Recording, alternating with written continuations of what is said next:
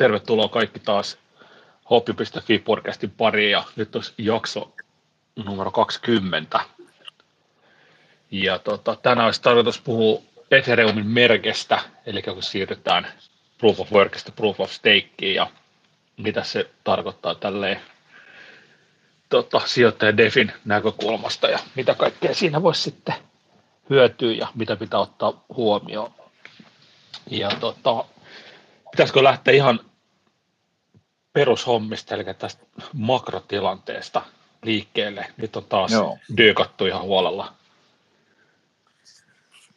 Tämän Joo, siellä oli joo, Powellin puhe, niin sen, sen johdosta tota, en tiedä kuinka monella se tuli yllätyksenä, mutta kyllähän sitä niin tuossa jo jonkin aikaa kaikki oli sitä mieltä, että varmaan tämä makrotalouden tilanne nyt ei ihan, ihan mene tota yksi yhteen tämän muun markkinan öö, nousun kanssa, että et, et saattanee olla mahdollisuuksia, että tulee pientä korjausliikettä, niin, niin tota, nythän se sitten saatiin. Niin. Kyllä. Ja tavallaan, niin, just näin, että mä oon ainakin itse ollut nyt aika karhu fiiliksissä ja tavallaan vähän sivusta katsonut, mitä toi nyt tavallaan nyt meinasi toi rallin tynkä tossa, että mutta ei näköjään se ollut ihan spekulaatiota vaan, että, että tota, nyt ollaan taas päivä tai tota, ruodossa takaisin, niin Joo, sama, sama tuttu markkina. Niin, niin mutta tuossa, tiedä, se on mielenkiintoista. Tullut... Niin, sano, sano, sano. Niin, että satuitko, tota, tai en tiedä, satuitko törmäämään tuohon Arthur Heissin uusimpaan artikkeliin, missä se käsitteli tätä äh, niin kuin yleistä niin kuin rahoitusalan tai rahoitusmarkkinan likviditeettiä. En se on mielestäni hyvä artikkeli. Joo. Joo. Se, se, kannattaa lukea läpi ja se toimii semmoisena vähän niin kuin likviditeetin 101, että opettaa, mistä kaikkialta se likviditeetti niin kuin muodostuu, että mikä on Fedin osuutta ja mikä on sitten Treasurin osuutta ja, ja tota näin, niin mun mielestä se on ihan hyvä varsinkin niin kuin aloittelulle sijoittajille ymmärtää se likviditeetin merkitys rahoitusmarkkinoilla. Ja tota, se Artur käsittelee just tavallaan sitä, sitä siinä, että et, et loppujen lopuksi sillä likviditeetillä eli, eli rahoitusmarkkinan markkinoilla olevalla rahamäärällä on isompi merkitys noihin kursseihin kuin välttämättä näillä niin kuin ohjauskoroilla ja muilla vastaavilla. Ja tuossa niin muutamassakin toisessa podcastissa käsiteltiin sitä, että nyt tavallaan kesän aikana sitä likviditeettiä on vapautunut pikkasen markkinoille niin kuin muutama eri reittiä niin kuin sitä tullut, että et, et, jos trackaa tota, koko kryptomarkkinan market capia tai vaikka bitcoinin kurssia suhteessa siihen likviditeettiin, niin menee aika lailla yksi yhteen, että se toimii aika hyvänä semmoisena niin hälytysmerkkinä sen likviditeetin suhteen, niin, Joo. niin tavallaan kaikki nämäkin Jackson Holein päätökset ja, ja tota, kiristykset ja muut vastaavat, niin nehän pitkälti just vaikuttaa tähän likviditeettiin, että Fedi, Fedi aika selvästi osoitti, että, tai, tai sanoi ääneen, että että kiristävä talouspolitiikka jatkuu edelleenkin näistä makrotila- makrotalouden tilanteista johtuen, niin tota, ny- nythän se tavallaan näkyy sitten saman tien toi miinus 10 prosentin droppi kryptomarkkinoilla ja mä en tiedä paljonkohan se oli tuolla osakemarkkinoilla, että varmaan jotain viittä pinnaa. Niin. Joo, olisi se ollut kahdeksan, kun mä katsoin tuossa. Okei, okay, se on aika merkittävä. Joo, no. mielestäni se oli aika, aika iso kuitenkin, vaikka tavallaan ne nyt on aina yllätyksiä, mutta mutta, mutta joo. O, sul, tota, missä tämä oli tämä artikkeli? Se löytyy sieltä, mun mielestä se oli... Tota, Onko se sen oma blogi vai? Bit... Se on se oma blogi, mutta sehän julkaisee sitä siellä Bitmexin sivuilla. Joo. Varmaan helpoin tapa mennä, mä itse ehkä menisin Twitter, Arturin Twitter-tilin kautta ja siellä on varmaan linkki. Suora, joo. Tarkalleen täytyy ehkä heittää sitten tuohon jaksoon, jos löydät sen, niin tuonne jakson kommentteihin. Joo tai kuvaukseen. Niin. Sota se, Teach Me Daddy. A, joo. Joo, just se. Joo. Täytyy laittaa tuonne Dessuun sitten toi. Niin tota, tää on ihan hyvä. Teach Me Daddy. Tämä otsikko. Joo. Mutta se on oikeasti ihan, siis no, no, muutenkin no Arturin kirjoitukset on tosi tosi laadukkaita. Niiden haaste on se, että ne on ihan älyttömän pitkiä. Mä en taju, miten se jaksaa kirjoittaa niitä, mutta ne voi olla joku 5000-10 000 tota, sanaa pitkiä, että ne kävi semmoista niin pienistä kirjoista, niin toi on mun mielestä Arturin postauksista vähän niin kuin jopa lyhyempi, että se on helpompi lukea. Joo, toi mikroblogi, että Joo. Kyllä. Joo. Mutta ehkä semmoinen, mistä voisi niin kuin, tai mitä ollaan sivuttu tuossa kevään jaksoissa, mutta mistä on ehkä hyvä jossain kohtaa puhua ja mistä on aina hyvä muistuttaa, että, että tavallaan tämmöisessä, tämmöisessä karhumarkkinatilanteessa tai rapumarkkinatilanteessa, missä mennään niin kuin vaakasuoraan, niin on jokaisen ehkä hyvä sijoittajana tavallaan miettiä, minkälainen sijoittaja on. Että niin puhuttiin silloin ihan ensimmäistä jaksoista tästä vähän niin kuin omasta sijoitusstrategian luomisesta ja salkun rakentamisesta, tämän tyyppisestä, että, että ei kannata niin kuin liikaa hyppiä semmoisesta niin kuin toukkeneilla ja kryptovaluutoilla spekuloivasta sijoittajasta sitten ää, niin kuin defisijoittajaksi, että hakee tuottoja ja sitten taas niin kuin edestakaisin toiseen, mm. että, että kannattaa niin kuin valita se oma strategia, koska se, kun tänään lähdetään puhumaan vähän tuosta, miten tuohon merkeä voi varautua ja valmistautua, niin sillä on tosi iso merkitys, koska itse mä oon, mä oon enemmänkin sellainen kuin kassavirtasijoittaja, mistä ollaan puhuttu aikaisemminkin, että mua, mua kiinnostaa enemmänkin se passiivinen tulo, mitä mä saan näistä eri, eri defi-alustoista. Ja se, sen takia oma, omakin valmistautuminen tähän merkeen on vähän semmoista, niin kuin, että piti oikein vähän niin kuin paneutua ja kaivaa muutamia strategiavinkkejä, ideoita, miten, siihen voi, niin kuin, miten sitä voi treidaa, miten siihen voi valmistautua, mutta, mutta mulle se on vähän enemmän niin kuin non-event, että ehkä enemmän sellainen niin kuin tiettyjä riskijuttuja, mitä pitää huomioida, mutta mä, mä, en, mä en oikein jaksa hirveästi kiinnostua siitä, että mitä, mitä tapahtuu niin tokenille kursseilla ja näin. Ja totta kai se nyt on merkitystä siinä mielessä, että jos nyt romahtaa 80 pinnaa, niin kyllä se näkyy niin kuin mm. tuotoissa ja kaikkiallakin. Mutta mua ehkä enemmän just kiinnostaa se, tai niin kuin, mä, mä haluan sitä kassavirtaa, että joka, joka päivä kun mä käyn sitä keräilemässä, niin mä, mä saan sitten uutta rahaa, mikä ei ole tavallaan mun sijoituksia, ja sitten mä voin päättää, että otaks mä sen stablecoiniksi vai siirrätkö sen pankkitilille vai sijoitatko mä sen uudestaan, niin tavallaan se on se, on se mun strategia. Mutta sitten yhtä hyvin ja yhtä menestyksekäs, ellei parempikin, voi olla sitten tavallaan sellainen niin trade- ja spekulanttistrategia, että et DeFi on itse asiassa paikka, missä pystyy spekuloimaan noille eri DeFi-projektien projektien tokeneiden hinnoilla ja ehkä hyppää niin kuin alkuvaiheessa mukaan johonkin mielenkiintoisiin projekteihin ja yhtä lailla sitten spekuloida ja treidata vaikka niin kuin ether, Etheria tota, suhteessa tähän mergeen, mutta siis pitkä höpötys vaan siitä, että, että ennen kuin lähdetään tätä merkeä käymään läpi niin kuin sijoittamisen tai treidaamisen näkökulmasta, niin on, on aika tärkeää, että on se oma strategia selvillä. Mm, kyllä. Ja mulla on ehkä itselleni taas siis tullut vähän semmoinen, niin kuin, että mä oon lähtenyt sieltä niin kuin, tuosta niin spekuloinnista ehkä enemmän tuohon sun, sun tota, näkemykseen, että kun sit se vaatii hirveästi aikaa semmoinen, tiedät se tavallaan sitä kyttäämistä mm. ja sitten sitä niin kuin reagoimista ja, ja sitten tulee helposti semmoisia niin kuin ylilyöntejä ja, ja tota, niin tavallaan jotenkin rauhoittunut niin. semmoiseen, niin kuin, että ehkä siinä on ehkä pidemmällä tähtäimellä niin kuin se tuottokin on parempi kuin tavallaan vähän malttaa katsoa, että mitä on mitäkin, ja sitten tavallaan just se, että, että, just se, että se profitti, se pitäisi aina olla niin kuin kaikkien, tekisit mitä tahansa, niin mm. tavallaan se. Treidaamisessa, treidaamisessa mun mielestä kaikista vaikein, mihin mä en itse pysty, niin kaikista vaikein on se omien niin kuin, tunnereaktioiden hallinta. Et kun siellä, siellä jotenkin kytkeytyy niin vahvasti ne liskoaivot päälle, että joko semmoinen fomotus niin kuin mukaan, että pelkäät jää kyydistä, tai sitten semmoinen pelottelu, että niin kuin, nyt se oli niin kuin tässä. Kyllä. Jotenkin siitä sit tunne, tunnereaktioiden niin kuin seka, tai sekasotkusta niin kuin saa tavallaan vapautuksen sille, että keskittyy enemmänkin siihen niin kuin kassavirtaan. Niin Kyllä. Osa siinä on taas ihan hyviä, että Mä itse tunnistan sen silloin kauan kauan sitten, kun tuli pelattua nettipokeria, niin siinä oli vähän niin kuin sama juttu, että, että alkuun sitä vedettiin tunteella, mutta sitten kun pelasi tavallaan tarpeen, tarpeen monta pöytää kerralla, niin et sä pystynyt kuin viittä tai kymmentä pöytää pelaa sillä, että sä niin kuin mietit tai niin kuin, oot siinä pöydässä mukana, vaan sulla on sellainen selkeä strategia, että sä niin kuin rationaalinen koneen naputat niitä pöytiä läpi, niin tuossa treidauksessa on vähän sama juttu, että siinä pystyy kyllä menestyä, kun on, on niin kuin tosi kylmähermonen treidaaja, ketä treidaa vaan numeroita ja se tilannetta, eikä, eikä yhtään anna se niin kuin tunne, tunteiden niin kuin muokata sitä omaa treidaustrategiaa. Niin. Aivan. Mulla on ehkä enemmän niin kuin ongelma se ahneus, että tavallaan että ei, ei, ei lopeta ajoissa. että pitäisi aina tietää sitten, että, että tavallaan nyt on niin kuin, että menee aina liian pitkälle, että sitten se tavallaan sulaa siihen, jos on jotain järkevää tulosta tehnytkin, niin, niin se on ehkä se, niin kuin, että niin sit, siitähän on tavallaan niin kuin kaksi ääripäätä. Toinen on se ahneus ja toinen on se pelko. Mm. Sä meet vaan sitten niin kuin siihen tiettyyn ääripäähän. Niin. Kyllä. Mutta se just, että sitten tavallaan niin kuin pitäisi aina muistaa, että tavallaan se profit on niin kuin se, Et niin kuin, ei se pelaaminen, vaan se, lopputulos. Niin. Tota, Mutta joo, se, se, on juurikin näin. Niin, niin tota, mutta, mutta pallaanko tähän defin, defin puoleen, niin, niin tota, nyt on periaatteessa aika hyvät pelipaikat, jos mietitään merkejä, että tästäkin on nyt kaikenlaista näkemystä, että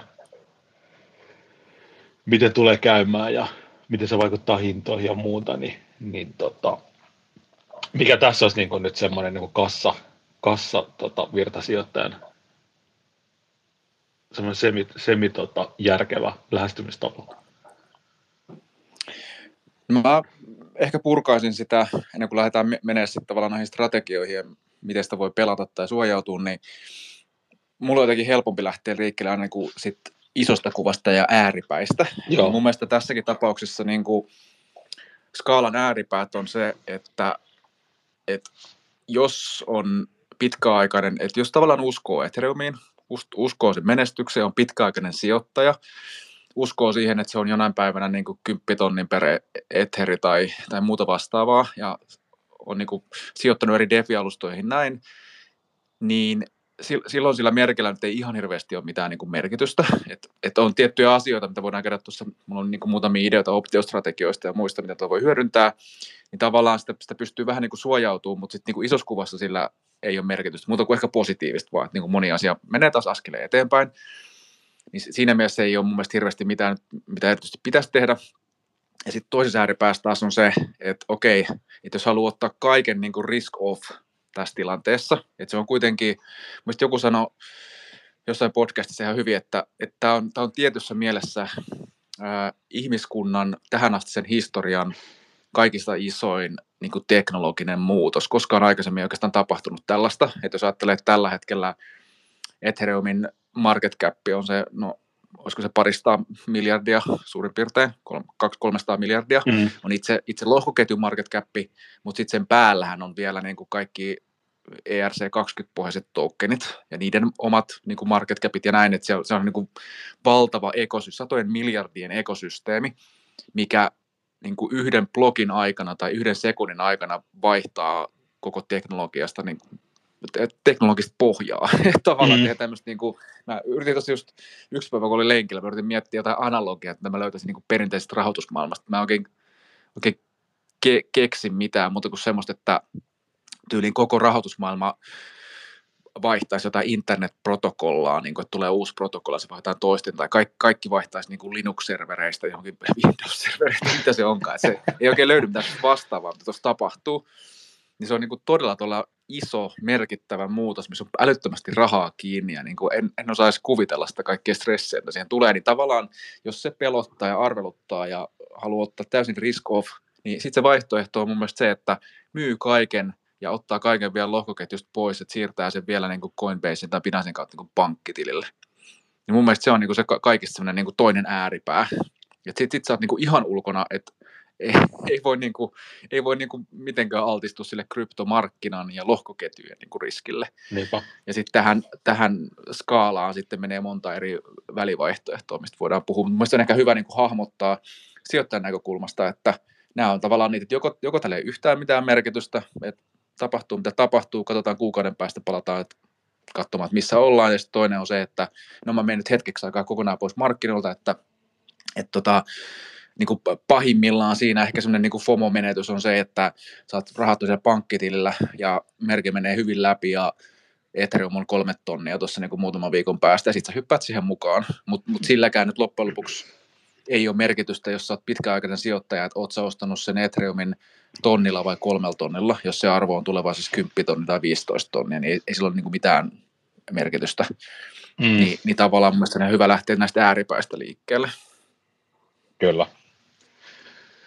Mutta voidaan varmaan olettaa, että joku, joka kuuntelee Hopio.fi podcastiin, niin on aika, aika tota, kaukana ehkä tuosta ihan, ihan tuosta äärimmäisyydestä, että laittaisi rahaa tilille, että kai se mua ainakin pelottaa vielä enemmän kuin sitten.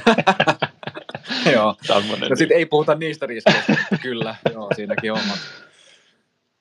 Talletus, talletusrahastot takaa sen sataan tonnia asti, että tota, sit pitää pilkkoa, jos on isompi potti, niin pitää pilkkoa useammalle tilille ja näin, mutta tota, Niin ja eurosulaa ja kaikkea, että onhan toi. Euros, niin, ei, ei, mennä siihen, mutta niin kuin siinä on näin kanssa tällä niin defisiottajana kyllä aika paljon riskejä siinä, että rahat on euroissa tilillä. Niin. Mutta sanotaan näinpä, että, että jos joku, joku semmoinen defisijoittaja kuuntelee, milloin nyt tonni pari siellä niin kuin defissä ja kryptovaluutoissa, niin siis mun mielestä semmoisessa tapauksessa voi olla ihan käypä strategia, että jos, se, jos, se, jos on niin kuin pienistä rahoista on säästänyt kryptoihin joku kolme neljä tonnia ja ei ihan tiedä niin kuin mistä tässä kaikessa on kyse ja vaikuttaa kahden sekavalta ja näin, ja jos se pelottaa se ajatus, että ne kovalla työllä säästetyt niin pari-kolme tonnia niin kuin häviää, niin mun mielestä tämmöisessä tapauksessa se voi olla ihan käypä juttu, että ottaa nyt se hetkeksi aikaa sitten tilille, ja jos ne nyt on vähän voitolla muutaman satasen, niin ei sitä nyt verovaikutuksiakaan tuu, ja, tai isoja ja näin, niin Aivan, tota, joo. sillä ei riippuu enemmän tilanteestakin. Kyllä. No sitten, sitten ehkä sitten lähdetään katsoa vielä niin kuin sitä, tuossa on niin kuin se skaala, että niin kuin kaikki ulos tai sitten ei mitään väliä, mutta ehkä semmoinen, mitä, tai strategia, mitä mä oon itse noudattanut, on sitten tavallaan, että suojautuu tätä niin kuin Ethereumin ekosysteemiä vastaan. Ja yksi semmoinen varmaan helpoin vaihtoehto tietysti se, että pitää osan, osan rahoista niin kuin Bitcoinissa. Että se on semmoinen, no emme anna tässä minkäännäköisiä sijoitusneuvoja, tämä on puhtaasti viihteellistä sisältöä, että tota, jokaisen pitää itse tehdä omat harkintansa, mutta, mutta, mutta Bitcoin on, on niin kuin se itselleni se niin kuin turvallisen paikka, mihin, mihin laittaa. se, se nyt ei varmaan ole tota, se, mikä tässä keulii 100, 100 pinnaa tai 200 pinnaa tai 300 pinnaa niin kuin lyhyellä aikavälillä, mutta se on sellainen helppo paikka niin kuin suojautua sitä, että jos, jos käy niin kuin pahin vaihtoehto. Mä itse asiassa listasin tuohon muutaman skenaario, mitä voi tapahtua. Niin tavallaan huono, huonommassa skenaariossa, niin, niin Bitcoin on semmoinen suhteellisen turvallinen paikka laittaa, laittaa rahoja. Ja sitten tavallaan toinen vaihtoehto on sitten nämä Ethereumin niin kuin kilpailijat, että vaikka Cosmos ekosysteemi tai Avalancen subnetit tai NEAR-protokolla tai tai, tai Solana vaikka tai muu vastaava. Että joku semmoinen mikä, niin kuin lohkoketju, mikä ei toimi välttämättä edes Ethereum virtuaalikoneen eli EVM pohjaisesti. Et mä, mä en välttämättä näkisi ehkä niin kuin Phantomia tai tämän tyyppisiä hetkenä Ethereumille. Mutta, tota, mutta se, on, se on myös yksi semmoinen, mitä voi vähän niin kuin ottaa risk off, eli, eli hajauttaa sitä Ethereumista pois, että jos se menee, menee täysin pieleen, niin sulla on kuitenkin defissä rahoja vielä tuottamassa. Niin, niin. Kyllä. Mutta siinä, että jos lähdetään tavallaan tätä skaalaa käymään, niin tuossa on sitten sellainen yksi sellainen hyvä, hyvä keskitie. Et mullakin on tällä hetkellä, no en ole laskenut prosentteja, mutta on, on tavallaan niin kuin altistumista koko Ethereum-ekosysteemille varmaan, mitä mä heittäisin, 60-70 pinnaa salkusta. Että on niin kuin yllättävän, yllättävän kiisoriski. Ja sitten taas niin kuin siellä ekosysteemin sisällä, niin melkeinpä, no ei ihan kaikki, mutta suurin osa toista varoista on kaikki jonkinnäköisessä niin kuin DeFi-alustoissa tuottamassa, tuottamassa rahaa. Niin, niin siinä on tavallaan niin kuin tietysti ekosysteemiriski Ethereumista, mutta siinä on tietysti myös kaikki älysopimusriskit ja kaikki tämän tyyppiset, mitä tuohon merkeen sisältyy. Itse olen enemmän tämmöinen niin kuin riskiä sietävä henkilö, mm-hmm. niin mul, mä en menetä sen suhteen niin kuin yöuniani. Mutta se on tietysti just hyvä miettiä, että kun Devissä vaikka on rahaa tai kryptovaluutossa on rahaa, niin kuinka paljon itse asiassa niistä on, on niistä valuutoista tai tokeneista niin on jotenkin sidoksissa Ethereumiin. Et esimerkkinä tulee mieleen vaikka ERC20-pohjaiset tokenit, vaikka niin kuin Chainlinkin Link Token tai Uniswapin Unitoken ja tämän tyyppiset. Niin ne kaikki kuitenkin, vaikka ne on vähän niin kuin omia palveluitaan, niin nehän kuitenkin pyörii sitten Ethereumin päällä. Kyllä. Ja sitä ei välttämättä ehkä sellainen niin kuin aloitteleva sijoittaja, sijoittaja niin kuin ymmärrä. Kyllä, se on joo. Niin, niin. Mut tota, ja mutta tuli itse asiassa tuosta mieleen, niin meillä on vähän aikaa puhuttu tästä, äh, tästä tavalla BTC tai Bitcoin ja tavalla Ethereumin siitä niin dominanssista. Mä itse asiassa avasin tähän just ton, ton tota, eli se on btc.d löytyy tämmöisellä tuosta TradingViewsta. TradingViewsta. Joo. Joo. Niin se on nyt äh, 40 pinnaa, eli sekin on laskenut aika paljon se on parhaimmillaan ollut joskus, mitä se olisi ollut, 70 jotain, 73 tämän mukaan. Ja alimmillaan se on ollut 2018, niin ollaan käyty 35 prosessissa. Niin tavallaan mä mietin, tota, niin kuin, että Bitcoinilla turvautumaan, niin, niin, tota, niin, niin tossakin on tavallaan sitten omat, omat tota, haasteensa. Et jos me mietitään, että, että jos se sitten, jos se markkina herruus, jos, jos tavallaan ottaa sen niin kuin siihen öö, mukaan. Niin, mun ehkä toi kysymys enemmän liittyy siihen, että haluatko sä, haluatko, sä, haluatko sä kasvattaa omaa sijoituspottia niin kuin suhteessa koko markkinaan mm. vai suojautua sen koko markkinan riskiltä niin kuin Bitcoinista, koska jos koko markkina kasvaa, niin osa siitä kasvusta tietysti valaan, valuu niin kuin Bitcoinin ulkopuolelle. Tavallaan se Bitcoinin suhteellinen osuus pienenee, ja nythän tämä viime viikkojen tai kuukausinen lasku siinä BTCDssä, niin on johtunut pitkälti tästä Ethereumin merkistä, että kun Ethereum on kasvanut ja sen ekosysteemi on kasvanut ja on tullut optimismin kaikki kannustinpalkkio-ohjelmat ja kaikki muut vastaavat, niin, niin osa siitä rahasta on vaan niin kuin allokoitunut uudestaan, mut, ja sitten sama, että kun tulee uusi härkämarkkina ja markkinoille tulee uutta rahaa, ja mer- merkikin voi tavallaan tuoda sitä sitten Ethereumiin, niin sehän jälleen kerran tiputtaa sitä Bitcoinin niin kuin osuutta. Et nyt ääriesimerkkinä käytän sitä, että jos koko kryptomarkkina nyt oli noin kolme biljoonaa dollaria, eli 3000 miljardia tuossa parhaimmillaan, että jos se vaikka nousee kymmeneen tuhanteen miljardiin, niin tota, et jos iso osa tästä rahasta niin kun ei mene bitcoiniin, niin silloin tavallaan olema, olemalla bitcoinissa niin menettää niin kuin osa siitä kasvusta, mutta kyllähän niin kuin bitcoinikin itsessään voi kasvaa. Mm. Että et tavallaan, että jos se, mä, mä tiedän, että kuulostaa kauhean monimutkaiselta, mutta idea on vaan se, että että pitäisi miettiä tavallaan semmoista niin kuin, rahoituksessa puhutaan tämmöistä niin kuin riskikorjatustuotosta, että kun aina kun sä sijoitat johonkin, niin sillä sijoituksella on tietty prosentuaalinen niin kuin riski, että sä otat ris, että niin kuin volatiliteetti on sitä riskiä, että se voi mennä tosi paljon ylös tai tosi, tosi paljon alas, niin se, se, se sun saama tuotto pitäisi suhteuttaa siihen, että kuinka paljon sä riskiä. Ja tämmöinen riskikorjattu tuotto tarkoittaa sitä, että missä kohtaa se sun saama tuotto on maksimaalinen suhteessa sitä niin kuin riskiä kohtaan. Ja esimerkiksi Bitcoinin tapauksessa, niin Bitcoinin se potentiaalinen tuotto voi olla suhteellisen pieni koko markkinaan nähden, mutta vastaavasti myös se otettu riski on pieni. Niin tällaisessa tapauksessa se voi olla perusteltua niin kuin joillekin sijoittajille laittaa osa rahoista bitcoiniin, vaikka menettääkin osan siitä markkinakasvusta, koska sitten se downsidekin on pienempi. Just näin. En tiedä, saattoi kuulostaa niin kuin se, sekavalta. Mutta ei, ei, kyllä tosiaan ihan, ihan selkeä, joo joo, just. Mutta tämä oli vähän tämmöinen, ty, niin kuin, lähinnä tämmöinen Davis Advocate niin kuin tyyppi niin kuin näkökulma, että, että onko tuo dominanssilla sitten jotain roolia tässä. No, tavallaan tuossa tuota, voisin nopeasti sivuta tavallaan sitä, että, että jos katsoo koko kryptomarkkinaa, niin sen niin kuin pariteetti tuon, tuon niin tekki osakemarkkinan kanssa on niin kuin koko ajan vaan yhä, yhä isompi ja isompi. Että tavallaan se kryptomarkkina menee ja heiluu suurin piirtein niin kuin Nasdaqin kanssa. Tähän on tietysti monta selitystä. Että yksi on tietysti se, se, että markkina kasvaa. Toinen mun mielestä realistisempi selitys on se, että että samat sijoittajat ja isot sijoittajat, mitkä sijoittaa niin kuin teknologiaosakkeisiin ja osakemarkkinoihin, niin on samat sijoittajat on ihan samalla lailla niin kuin kryptovaluutoissa, mikä vaan tarkoittaa sitä, että kun nämä sijoittajat tekee niin kuin risk off tai risk on tyyppisiä sijoituksia, niin krypto, ne tekee niitä yhtä samassa suhteessa niin kuin kryptoissa ja, ja tota, teknologiaosakkeissa.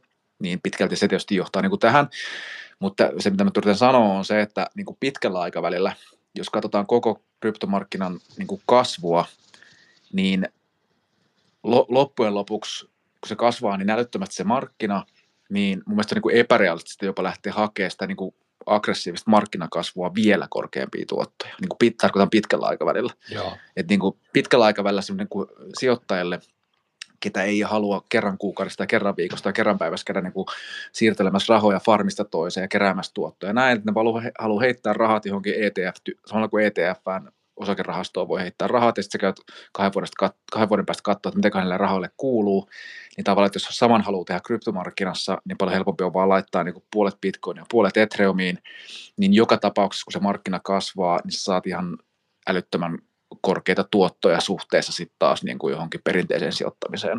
Kyllä. Et, et jos, jos ei ole niin kuin aktiivisesti jollain tapaa mukana tässä markkinassa, niin se riskikorjattu tuotto on paljon, paljon parempi semmoisessa että ei, ei, ei niin kuin ota riskiä ja on vaan koko markkinan mukana. Kyllä. se on juurikin näin. Mutta vaan niin taustaksi tähän, me ollaan menty aika kauas tästä melkein valmistautumisaiheesta, mutta sivua kuitenkin mun mielestä kyllä tätä, tätä aihetta. Niin. Kyllä. Ja tavallaan. Niin. Joo. Mutta joo, mennään vaan eteenpäin. Niin, niin tota... no mä tota, listasin tuohon itselleni ja saa haastaa nyt näin mitään semmoisia, niin että minä tiedän nämä asiat, vaan, vaan niin kuin omasta näkökulmasta mietin sitä itse mer- merketapahtumaa niin kuin tavallaan lyhyen aikavälin riskejä, niin mä laitoin tähän semmoinen worst case scenaario, realistisen scenaario ja sitten best case scenaario. Et sitä on hyvä ehkä jokaisen tavallaan miettiä, että et kun tämä riippuu niin paljon siitä, että millainen se oma niin kryptovaluuttasalkku on. Et sanotaan nyt esimerkkinä se, että koko sijoitussalkku on 100 tonnia ja sitten 100 tonnista 10 tonnia on kryptovaluutoissa ja sitten 10 tonnista pari tonnia jossain devissä ja näin. Niin sitten sit se on niin kuin melkein, se on, se on, se on niin kuin eri asia versus se, että sulla on 100 tonnia ja sulla on kaikki siellä niin kuin devissä ja näin. Mm-hmm. Se, sekin vaikuttaa, kuinka, kuinka paljon näistä, näihin, näihin kannattaa niin kuin reagoida ja näitä kannattaa ottaa huomioon. Mutta mä jotenkin näin, että se worst case scenario, no siis kaikista, kaikista worst case scenario on se, että et, et, tota, se merkki menee niin pieleen, että et siellä ei ole enää tota, ei päästä takaisin proof of workiin ja tota, mainaajat niin kuin, perustaa oman ketjun ja kaikki sortuu ja Ethereum lopettaa toimintansa ja palataan takaisin Bitcoin ja näin, mutta mun mielestä se nyt on vähän hassuttelua. Mutta ehkä semmoinen niin kuin, ja onko se edes mahdollista enää? Onko se tavallaan kuin realistinen? Ei, ei. Kun, kun mun mielestä se, se, miksi ei ole realistista, totta kai jos haluaa fudata ja pelotella ja näin, ja on bitcoin maksimalisti, niin voi niin kuin, tavallaan pelotella sillä, mutta se, mikä mun mielestä, mikä sitten unohtuu, on Ethereumin tämmöinen niin sanottu sosiaalinen konsensus, mikä, mikä tota, hyvässä ja huonossa sitä, sitä voi käyttää niin kuin Ethereumia vastaan, mutta sosiaalinen konsensus tarkoittaa vain sitä, että jos yhteisö jotain päättää, niin sen jälkeen se voidaan toteuttaa, vaikka se olisi ristiriidassa sen lohkoketjun niin kuin periaatteiden kanssa. Ja tämä sama tapahtui 2017 vai koska oli tämä, tämä tota 2016 tota, niin kuin DAO-forkki, että syntyi Ethereum Classic, mikä on se vanha ketju ja sitten tämä niin kuin uusi. Joo. Niin se tarkoittaa vaan sitä, että jos nyt menisi ihan ihan kaikki pieleen ja niin kuin, niin kuin ka- ka- kaikki vaan menisi pieleen, niin yhteisö voi yhdessä sopia, että mennäänkö esimerkiksi vaikka tiettyyn blokkiin takaisin ja aloitetaan siitä uudestaan. Niin kuin kaikki on mahdollista.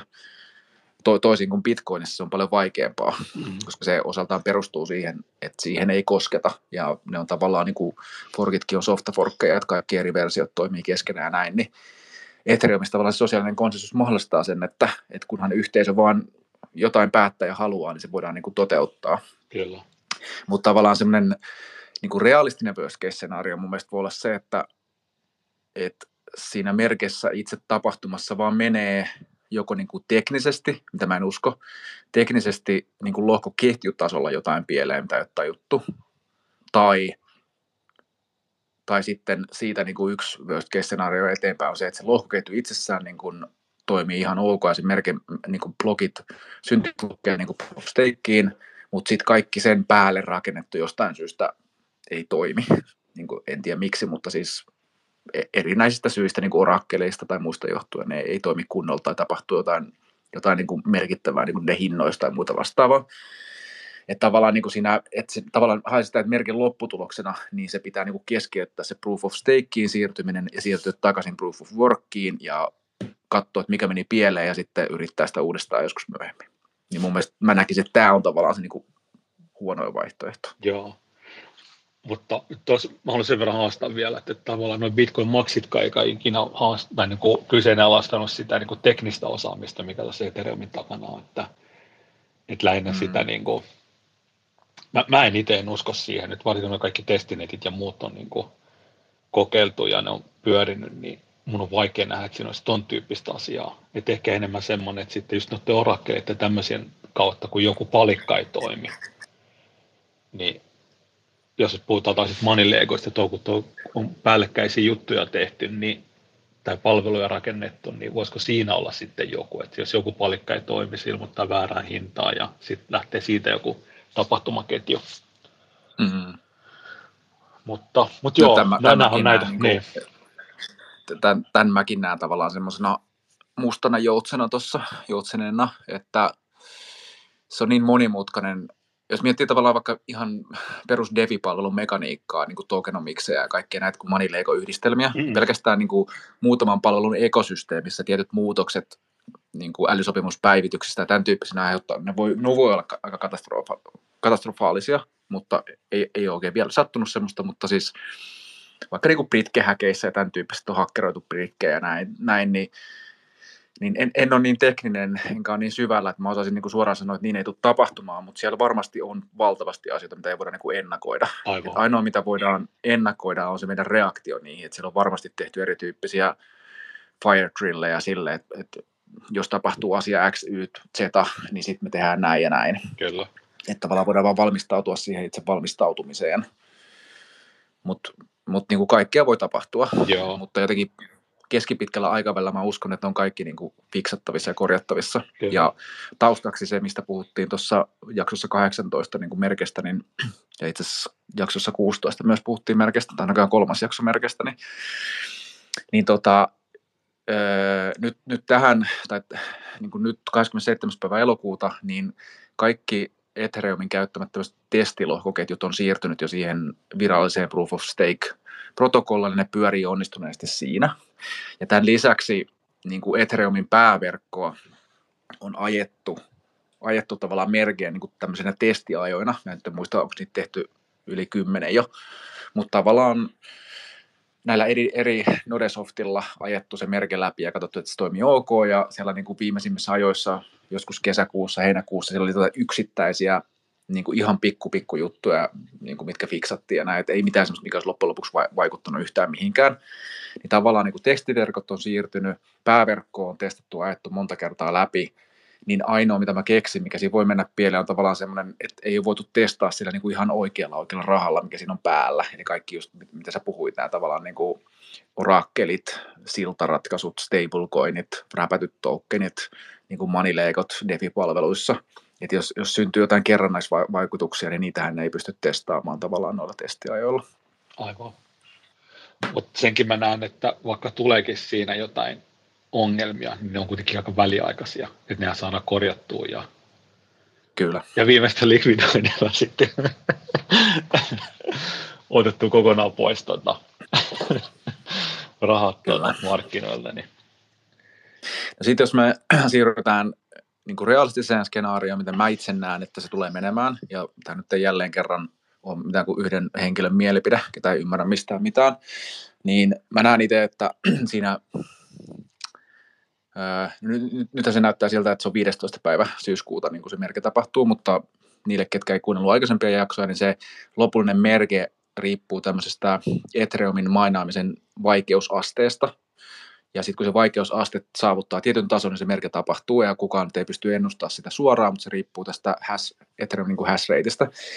Mutta se on ennustettu se 15. päivä, niin, niin mä sanoisin, että nyt tässä on pari, pari viikkoa tässä on aikaa, vähän yli pari viikkoa, kaksi ja puoli viikkoa aikaa, niin mä sanoisin, että ensi viikolla tai sitä seuraavalla, niin kun, että kun siinä on noin viikko siihen merkeen, niin isommat sijoittajat alkaa et ne, ne on ottanut sit ne positiot jo, mitkä ne aikoo ottaa suhteessa siihen varsinaiseen tekniseen merkeen. Ja näiden positioiden ottaminen, olkoon se sitten myymistä tai optioita tai mitä se onkaan, niin ne saattaa liikutella niin kuin isoja varoja. Niin periaatteessa sillä position hakemisella mun mielestä on jo iso, voi olla iso vaikutus niin kuin tokeninen hintaan, niin kuin joko positiivisessa mielessä tai negatiivisessa mielessä. Ja sitten se itse merkeä tapahtuma, niin kuin se, kun se blokki vaihtuu, ja ollaan proof of stakeissa, niin sen jälkeen tapahtuu näitä arbitraasibottien, niin kuin flashbottien tekemää kauppaa, ja se voi olla hyvin aggressiivista, sitä ei kukaan osaa ennustaa. Et vaikka vuosi sitten, kun oli nämä NFT-mintit tota, ja muut vastaavat, oli kaasumaksusodat ja muut vastaavat tämmöiset, missä niin kuin kaasumaksut nousi jonnekin 400 dollariin per transaktio, niin en ihmettele, vaikka mentäisiin niin moninkertaisesti niistä ylitte. Että jos joku arbitraasibotti näkee vaikka, että se pystyy likvidoimaan 100, 100 miljoonan edestä jotain proof of workin lainaa ja sen kannattaa maksaa siitä niin kuin miljoonia dollareita, niin siellä voi niin kuin koomisia hintoja tulla niin kuin kaasumaksuja sen merkin, heti sen merkin jälkeen. Ja niitäkään ei kannata pelästyä, se tulee sitten botit siellä tappelee keskenään. Ja näilläkin voi tietysti olla niitä kerrannaisvaikutuksia, mutta mä näkisin, että siinä sen merkin päivän aikana ja sen jälkeen, niin voi, voi tapahtua kaiken näköistä niin kummallista ja hyvinkin niin kuin volatiliteettia olla reippaasti. Ja se on tietysti, voi myös katsoa niin kuin tavallaan ostopaikkoina. Että jos, jos haluaa laittaa jostain tietystä tokenista vaikka niin kuin osto, osto tota, tilausta sisään jollain ihan poskettavan naurettavalla hinnalla, niin se voi olla, että joku bottikaupan takia niin se piikkaa sinne asti, että saat ostettua tyyliin jotain Ethereumia niin kuin satasella tai jotain tämän tyyppistä. Mm. No, en, en tiedä, että niin tapahtuu, mutta siis idea vaan se, että, että niin kuin volatiliteettia tulee niin kuin ennen merkeä, sen takia kun valatuttaa positioita, että se merke ylitte, niin en tiedä, haluanko edes katsoa, mitä markkinoilla tapahtuu, että koko niin kuin maailman loppunut vai mitä siinä on tapahtunut, koska se voi, voi olla niin kuin hyvinkin aggressiivista, ja sitten sen jälkeen niin mä sanoisin, että se, se, se kestää jonkin aikaa, että se proof of stake niin kuin ketju on jatkunut tarpeeksi pitkään ja tiedetään tavallaan, että se, se ketju on se voimassa oleva ketju, että siinä menee joitain päiviä tai pisimmillään niin jotain viikkoja, ja niitä pystyy tosiaan netistä seuraamaan niitä blokkeja, että onko ne blokit validoitunut oikein, et, et esimerkiksi mun Etherscan näyttää niitä tota, blokkeja, että onko ne punaisia vai vihreitä, että onko se valitoitu oikein, onko se mennyt läpi. Niin sit siinä on todennäköisesti kannata pelästyä, että siinä on aluksi paljon punaisia blokkeja, että se ei vaan validoidu, jos se ketju ei niin kuin jatku oikein. Ja sitten se, sit se alkaa niin kuin korjaantumaan ja sieltä tulee pelkkiä vihreitä blokkeja. Sitten me ollaan niin kuin pysyvästi proof of, proof of stakeissa ja näin. Niin sitten mä sanoisin, että siitä sen jälkeen niin kuin se viikko pari, niin sitten tapahtuu tavallaan niitä uusia niitä position muutoksia niin kuin isolla instituutiosijoittajilla, että osa saattaa olla semmoisia, että ne on odottanut sitä merkiä, että kunhan se menee teknisesti kunnolla läpi, niin sitten me laitetaan sinne tämä niin kuin 10 miljardia tai 100 miljoonaa rahaa, ja näin, että sinne voi tulla rahaa, tai sitten siellä voi olla joku, joku toinen eventti, että joku, joku haluaa myydäkin niitä positioita ja näin, niin, niin tota, mutta mä itse sanoisin, että se koostuu tavallaan näistä kolmesta, kolmesta vaiheesta, ja sitten tavallaan palataan semmoiseen niin tähän nykytilanteeseen suurin piirtein varmaan niin kuukauden päästä sit merkistä viimeistään. Niin. Joo. Mites tuossa, kun sä sanoit sitten, että et, et, jos jotkut isommat sijoittajat ottaa niin sitä positioon, niin luuletko, että se on tehty jo, vaan niin kuin, että katsoako ne vielä niin kuin pelipaikkoja? No siis varmaan riippuu sijoittajasta ja sen aikahorisontista, että varmaan moni on ottanut sen position, osa on varmaan myynyt Ethereumit sen takia, että on, on niin kuin haluaa vähentää riskiä, osa ehkä ottaa sitä riskiä suhteessa siihen, mitä sille niin Ethereumin hinnalle tapahtuu ja näin, niin vaikea sanoa. Mutta se, mitä mä nopeasti kävin kahlaamassa niin noita pörssejä ja muita dataa läpi, niin aika moni, esimerkiksi aika, aika paljon kylmälompakoista on tällä hetkellä siirtynyt tuota Ethereumiin tuonne keskitettyihin pörsseihin. Ja se, se nyt ei sinänsä vielä kerro varmasti mitään, mutta useinhan se indikoi tavallaan sitä Ethereumin dumppaamista. Joo se, se voi osaltaan tarkoittaa sitä, että mä mietin, yksi vaihtoehto on se, että sitä valmistaudutaan niin dumppaamaan lähempänä merkeä, riippumatta siitä Ethereumin hinnasta, niin kuin, että sä, sä vaan niin myyt sitä, että sä, sä, sä meet kohta risk off, mutta tässä on kuitenkin vielä kaksi ja puoli viikkoa aikaa. Ja toinen vaihtoehto on se, että ne, ketkä siirtää pörssiin sitä, niin ne haluaa tota, vara, niin varautua siihen, että se Ethereumin hinta itse piikkaa tosi korkealle. Et sanotaan, että jos se nyt hetkellisesti käviskin vaikka merkin jälkeen niin kuin neljäs tonnissa, viides tonnissa, että se nousisi tyyliin 200 prosenttia, 300 prosenttia niin kuin muutamassa päivässä tai viikossa, niin nehän voi valmistautua siihen, ne, ne niin kuin ottaa siitä hyödy irti ja dumppaa sen markkinoille ja sitten hinta romahtaa ja sitten ne ostaa sen takaisin sisään. Aivan. Niin ei, ei se automaattisesti tarkoita sitä, että se on niin kuin tämmöinen negatiivinen signaali, mutta tosiaan niin kuin pörsseihin on mennyt paljon Ethereumia sillä, että sillä voi valmistauduta, että jotain tapahtuu. Joo. Yksi, mitä mä mietin kanssa tuossa, mikä voi olla ehkä riski, niin jos näette, niin nyt on nähty, että kuitenkin voi kaatua noita pörssejäkin, että jos siellä tapahtuu jotain sitten kummallista, että lähtee joku tuommoinen lumipyöryefekti taas jostain palvelusta lähtien, niin, niin siinä voi olla pikkiriikkinen tota, riskin paikka, että, mutta en usko, että tuommoinen, niin mä en tiedä missä, missä kunnossa Coinbase on nyt, mutta Binance tuskin kaatuu ihan ihan helpolla. Noin noi molemmat Coinbase ja Binance ilmoitti nyt, että ne pausettaa kaikki ERC20 ja Ethereum-transaktiot Joo. niin tuon merkin ylitte. Joo. Niin tota, en tiedä, itse ainakin ottaisin varmaan vekessä niistä. Et kyllä mä, mä itse luotan siihen, että mulla on niin kuin lohkoketjussa olevaa Ethereumia itselläni omistuksessa omassa lompakossakin, eikä se ole minkään Coinbasein lompakossa, koska sitten jos siinä sattuukin jotain, niin sitten ne on, ne on niin kuin jäässä siellä. Joo, joo, Plus, just jos haluat itse tehdä niille jotain, niin ei ne niin kuin tavallaan siellä Coinbaseissa sen paremmassa turvassa ole. Et jos sille lohkoketjulle jotain negatiivista sattuu, niin se, se vaan vähentää sun omia optio, optioita, mitä sä voit tehdä sillä. Niin. Kyllä. Ja kun mä mietin just tota, no, että to, to olisi musta aika iso riski, jos mä liikuttelisi isoja rahoja ja heittäisin tuossa keskitettyyn pörssiin, niin enemmän mä sitä ikoilisin kuin sitä merkeä. Niin niin. Tota, Mutta joo, ei se, se on mitä se on. Niin. Mä itse asiassa tiedän, tota, sivutaan vähän eri asiaa, mutta tuossa tuli itse Defi Suomen uutiskirjaskin tulee tästä lyhyt maininta huomenna, mutta tota, Coinbase on julkaistaan oman steikatun Etherin niin liquidin version, että kun on näitä Lidon ja Rocket Poolin tyyppisiä liquidejä, Ethereum steikkaustoukkeneita, niin tota, nyt Coinbase julkaisi omansa. Ja mä en tiedä, että liittyykö se nyt jotenkin siihen, että kun se Coinbasein tarjoama steikkaus asiakkaille on ollut sitä niin kuin viralliseen Beacon chainiin tai ketjuun steikkaamista, ne on oikeasti lukittuna siellä, niin mä en tiedä, onko se sitä, haluatko se tämän liquidin tokenin kautta jotenkin pystyy vapauttamaan niitä käyttäjille siltä varalta, että joku haluaa niin kuin pois. Tai en tiedä, liittyykö se jotakin tähän näin, mutta tuli vaan mieleen. Aivan, niin, to, joo, kol, niin, joo, tuossa on pointti. Koska, koska nyt, nyt ne on niin lukittu sinne, että sä et oikeasti, kun sä oot Coinbasein steikannut, niin sä et saa tavallaan sitä ulos. Niin mä en Kyllä. tiedä, onko tämä liquidiversio jotenkin sillä, että sulle tulisikin sijoittajana tilaisuus niin vaihtaa se sun steikattu token tähän liquidiversioon, ja käytännössä silloin Coinbase ottaa sun puolesta riskin siitä, että ne, ne, ne on sitoutuneena siihen, että todennäköisesti se liquidi token on pikkasen halvempi kuin se, se steikattu token, Jaa. että tavallaan otat pienen siivun siitä, en, en tiedä, tämä on ihan vaan spekulaatio omassa päässä. Eli se vastaisi tuota Binance Bet, B, niin Kyllä, joo. joo. Kyllä.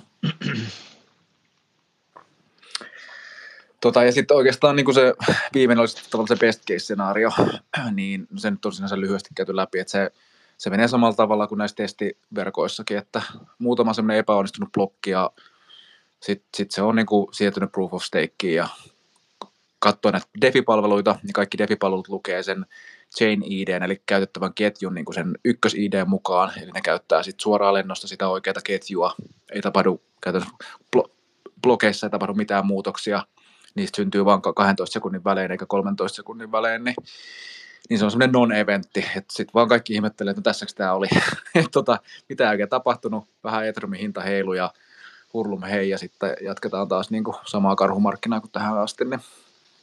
niin.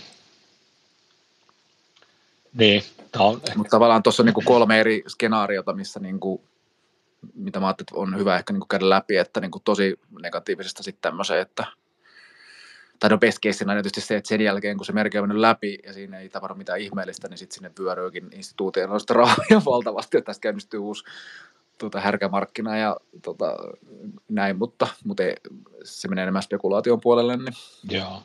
Sitä muuten piti, hei, mä en, puhuttiinko me tästä, tästä tuli vaan, jossain tuli puhetta, niin tavallaan nyt jos meillä on, niin kuin, ollaan ihan vaikka holdaamassa Etheria, niin nyt kun tämä muuttuu tämä, niin tarvitsetko, jos on vaikka Ledgerillä, just puhuttiin tuossa, että jos on tuommoinen sijoittaja, että on vaikka katsoo sen vähän niin kuin ETF-tyyppisesti, että heitin kaksi tonnia joskus ja katon viiden vuoden päästä, mitä siellä on käynyt, niin eihän siinä tarvitse tavallaan tehdä mitään ei. toimenpiteitä. Ei. Joo, just näin. Sitten saa Ehkä jos mennään noihin, seuraavaksi noihin strategioihin, että mitä tätä voisitte niin pelaa, että jos, jos haluaa jotenkin yrittää tätä pelaa, niin mutta siis kiteytettynä nyt se, että nämä strategiat, niin näitä näihin ei kannata sotkeutua, ellei jotenkin halua spekuloida tai ottaa riskiä tai treidata, että se helpoin vaihtoehto tosiaan niin kuin virallisesti siinä Ethereum merkissä ei tapahdu näiden applikaatioiden tai lompakoiden tai minkään saldojen kannalta yhtään mitään. Että ne DeFi-palvelut itse ei niin kuin tavallaan näe sitä lohkoketjua, että ne vaan näkee ne blokit, mm. tai ne, ne ei näe sitä teknologiaa, missä se blo, lo, niin kuin lohko tai blokki muodostuu, että se seuraava blokki, siellä on ihan samalla transaktiota siellä blokissa ja se on validoitu ja se on osa ketjua kuin se proof of workin blokki, että se ei niin kuin, tavallaan applikaation näkökulmasta siinä ei näy, näy niin kuin mitään. Kyllä. Niin sillä ei, ei, ei, ei niin kuin tarvii, jos luottaa tuohon Ethereumiin ja sen kehittäjiin ja uskoo siihen pitkällä aikavälillä, niin ei tarvitse tehdä niin kuin yhtään mitään. Mutta sitten ehkä jos lähtee noita strategioita purkaa, niin yksi semmoinen niin trade-out-strategia on tietysti sitten tämä proof of work-ketjuun jäävä versio ja jäävät tokenit.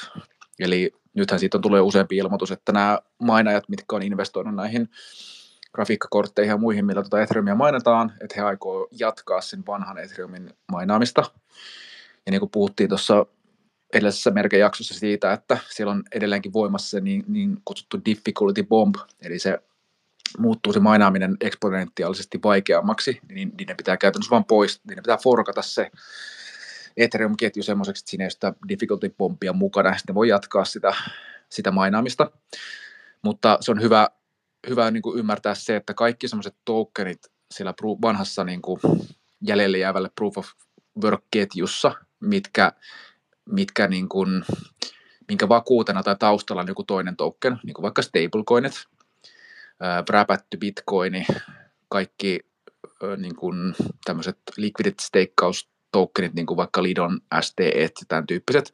Ja tavallaan kaikki räpätyt tokenit, kaikki vaku- vakuudelliset tokenit ja kaikki tämän tyyppiset, niin nehän menettää arvonsa, kun se vakuutena oleva token häviää. Et, et jos, jos vaikka niin kuin miettii Circlen USDC-tokenia, niin eihän, eihän se toimi sillä, että mä voisin ottaa ne mun proof of workissa olevat USDC ja ilmoittaa Circle, että mä haluaisin nostaa näistä dollarit tilille. Et muutenhan, muutenhan se niinku dollarinen määrä kaksinkertaisesti. Niin, just näin, just näin, joo. Niin, niin tavallaan Circle ja Stablecoin isommat niin Tetherit ja muut vastaavat on ilmoittanut, että ei ne aio tukea sitä proof of workia, vaan ne tukee sitä proof of stakea, niin kuin pitikin, ei siinä ole mitään ihmeellistä, koska muuten hänellä, niin ne, ne olisi niin kuin vastuussa kaksinkertaista määrästä dollareita ja stablecoinin arvo romahtaisi, kun tilillä ei ole tarpeeksi ja näin.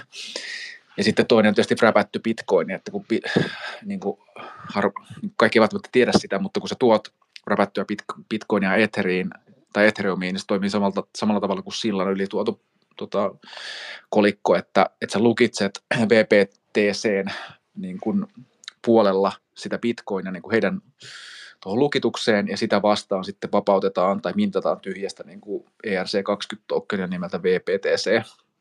Niin nyt, nythän tavallaan se bitcoini on vakuutena siellä proof of stakeissa olevissa VPTC-tokeneissa, niin silloinhan tavallaan ne on arvottomia sen jälkeen, ne niin kuin räpätyt bitcoin-tokenit siellä proof of workissa. Aivan. Niin, niin kiteytettynä ehkä semmoinen niin kuin, tota, ainut järkevä strategia mun mielestä sen vanhan ketjun suhteen on se, että kannattaisi niin kuin mahdollisimman paljon vaihtaa etheriksi. Että ainoa milloin arvoa sillä proof of workissa, no oikeastaan pari asiaa on arvoa, mutta yksi millä nyt on varmasti jotain arvoa on sitten varsinaisella niin kuin etherillä, eli tavallaan sillä vanhalla etherillä.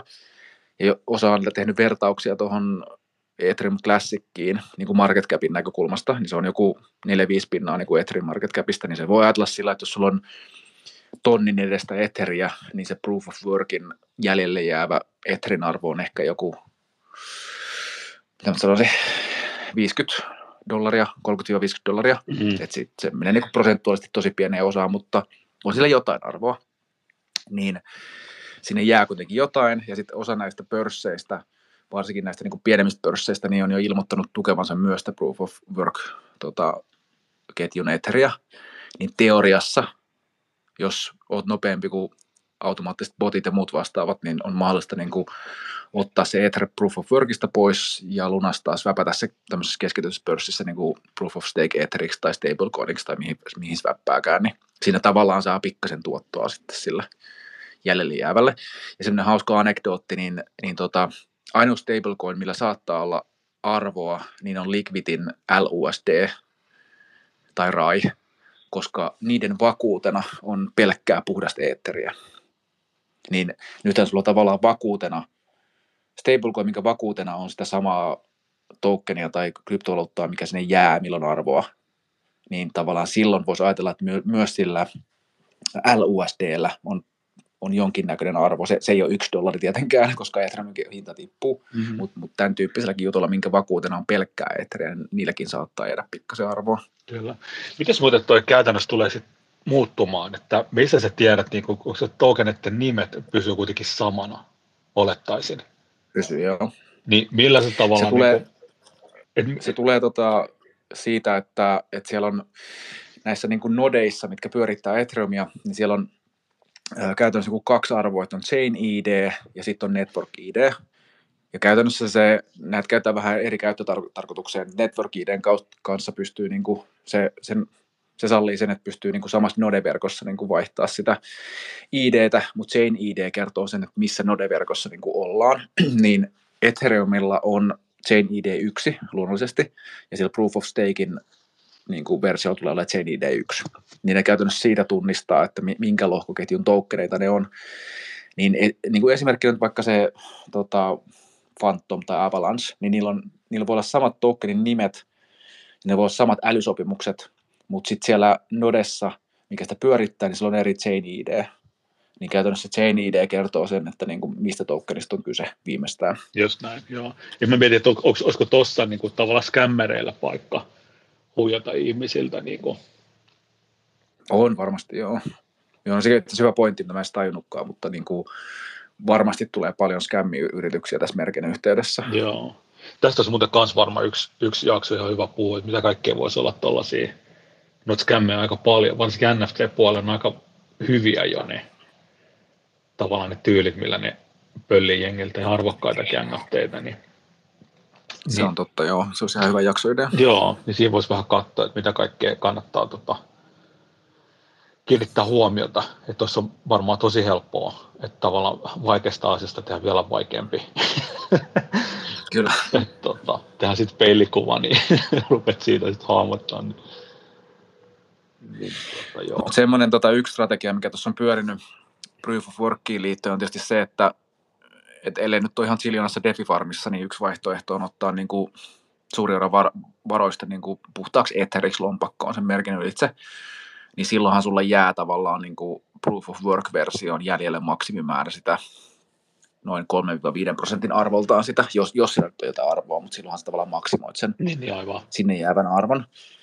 Ja sitten osa heitti tämmöistäkin strategiaa, että että Aave, Aave-lainapalveluun heittäisi vakuudeksi niin USDC stablecoinia ja ottaisi sitä vastaan Ethereum pohjasta lainaa, niin periaatteessa silloin, kun se merke on tapahtunut, niin sä vaan maksat sen sun lainan pois. Eli sullahan, silloinhan siinä ei tapahdu mitään. Että vähän sama asia, kun sä nyt ottaisit hetkeksi aikaa niin kuin laittaisit USDtä vakuudeksi ja ottaisit 50 pinnaa Ether lainaa siihen ja sitten sä maksat sen seuraavana päivänä pois, niin siinä ei hirveästi kerro mitään lainakuluja ja muita vastaavia. Mutta sitten tavallaan sinne, sinne versioon, mikä jää niin kuin, ää, niin kuin proof of workiin, niin se sun vakuutena oleva tota, USDC menettää käytännössä niin kuin arvonsa, ja sitten sinun lompakkoon jää se lainana otettu eteri. Niin sitä kautta sä pystyt tavallaan niin kuin, ottaa sinne proof of workiin eteriä, mutta mä nyt en itse näe, että mikä siinä on hyöty suhteessa siihen, että sulla on vaan sitä eteriä niin kuin lompakossa. Niin mutta siis tämän tyyppisiä niin kuin, virityksiä tuossa on pyörinyt Twitterissä ja muualla, että miten tota voi niinku yrittää pelaa tuota merkeä. Joo. Mutta mä, mä, en hirveästi niinku noihin, mä en oikein lämpene, kun toi menee tavallaan se spekulaatiopuolelle. Että niin ja tavallaan tuossa ei pysty mitenkään edes, mun mielestä ainakaan, mä en ainakaan osaa laskea sitä mitenkään järkevästi, että mikä tuossa on niinku se oikea riski. Niin. Että on semmoista ihan niinku aivo, tai tuommoista niinku ihan, mitä mä nyt sanoisin, tuommoista ihan niinku vähän tuommoista niin pallottelua. Et... Mä ymmärrän sen semmoisesta tapauksesta, jos sä oot oikeasti niin kuin iso joku hedge fund tai muu, että sulla on 10 miljoonan tai 50 miljoonan positio, niin sitten tavallaan sä niin kuin pienellä kikkailulla sä pystyt tekemään yhden päivän aikana vaikka niin kuin miljoonan voittoa, vaan sillä, että sulle jää niin kuin, että ei, ei sitten tällainen retail-sijoittaja ei noista strategioista hirveästi niin kuin niin, kostu. just näin, no, ne numerot pitää olla niin isoja, tai se volyymi pitää olla niin iso, että sitten olisi jotain iloa.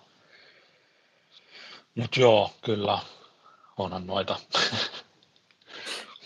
Ja sitten mä, no, mun täytyy tuosta tasolta lopetella, mutta tota mä nopeasti katsoin vielä, että sit yksi vaihtoehto, jos haluaa jotenkin kikkailla tässä, että ei niinku hirveästi muuta sitä omaa positiota, niin sitten on taas noin niinku samat optiostrategiat, mistä ollaan puhuttu jo aikaisemminkin, että Deripitin kautta pystyy sitten ostaa, ostaa niinku Ethereumin optioita, vähän riippuen siitä, että onko niinku bullis vai beariston tapahtuman suhteen, mutta nyt katoin tässä huvikseen esimerkiksi ö, kahden tonnin ostooptio, eli periaatteessa jos mä olisin niin kuin bullis tai positiivinen tuon merken suhteen, niin 16 päivän 16.9. strikilla oleva, kahden tonnin strikilla oleva optio maksaa 20 dollaria, eli Ethereumin hinta on siis nyt 1500, ja toi osto-optio antaa sulle oikeuden ostaa Ethereumia kahdella tonnilla. Eli tavallaan se on, se, se, se ei ole hirveän arvokas tällä hetkellä, koska sä, sä tarvitset ostamaan jotain niin kuin kalliimmalla, mitä se on niin kuin nyt se markkinahinta. Mutta jos uskoo tavallaan, että se Ethereumin hinta pamahtaa vaikka kahteen ja puoleen tonniin, niin nyt sä voit ostaa periaatteessa kahden ja puolen tonnin etriä kahdella tonnilla ja sun pitää maksaa tästä oikeudesta vain 20 dollaria. Niin nyt heitä vaan päästä tästä arviota, että jos, jos mä ostaisin 10 tuommoista optiosopparia, se maksaisi 200 dollaria. Ja jos se Ethereumin hinta nousee kahteen ja puoleen tonniin, niin mä teen periaatteessa 500 dollaria voittoa per optiosoppari kertaa 10, niin mä teen 5 tonnia voittoa siitä, niin kuin tällä ideana. Ja sama toimii toiseen suuntaan, että on myyntioptioita. Joo. Vaikka 1100 strikilla oleva myyntioptio 16. päivä 9. maksaa 23 dollaria. Että jos tavallaan uskoisi siihen, että se Ethereumin arvo romahtaa vaikka 700 dollariin, niin sitten sulla on oikeus myydä 700 dollarin Ethereumia 1100 dollariin, ja sä teet siitä sen niin kuin 400 dollaria voittoa, niin näillä optiostrategioilla pystyy sitten hakemaan aika edulliseen hintaan, että muutamalla satasella pystyy niin kuin tavallaan hedgeaamaan vähän sitä, riippuen siitä, että onko nyt negatiivinen vai positiivinen sen, sen suhteen, niin, niin noin mulle tuli tuossa vielä mieleen. Joo. Kyllä. Mutta jos nyt kiteyttää niin kuin loppuun, niin, niin tota, tavallisen sijoittajan ei tarvitse tehdä mitään. Jos pelottaa ihan hirveästi ja on vähän rahaa ja se on tärkeää tästä haluaa menettää, niin sitten se helppo vaihtoehto ottaa vaan se Ethereumista ulos, joko, joko tota johonkin toiseen, ei Ethereum pohjaiseen kolikkoon tai sitten vaikka pankkitilille ja ja sitten on muutamia strategioita, millä pystyy sitten depisijoittaja niin pelaa tuota, mutta ei kannata mun mielestä liikaa pelästyä sitä merken yhteydessä tapahtuvaa volatiliteettia ja YouTubet ja Twitterit tulee täyttymään kaiken näköisestä FOMosta ja foodista ja pelottelusta ja innostumisesta ja tämän tyyppisestä, että ei kannata ehkä mun liikaa niihin mennä sitten mukaan, ellei siellä oikeasti jotain niin kuin, sy- syytä siellä taustalla. Aivan. Kyllä. Onkohan tuolla muuten tota kanavalla tullut mitään kysymyksiä? Katsotaan. Ei. Taas yhden raikainen vielä. Joo. lähetysaikaan. Voi olla vähän tota, innokkaammat treidajat on vielä nukkumassa. Mennyt vist pari tuntia nukkuun. Niin. Joo, se on kun Jenkkien länsirannikon mukaan treidaa, niin se pitää myöhään vetää. Kyllä. Niin tota, joo. No mutta ei kai siinä sitten. Me varmaan päätetään tähän tämä jakso, jos ei tule mitään ihmeempiä. Kanavallakaan ei ole mitään tästä Twitterissäkään, ei kukaan pyydä mitään puheenoikeutta. Muutama kuuntelija meillä on.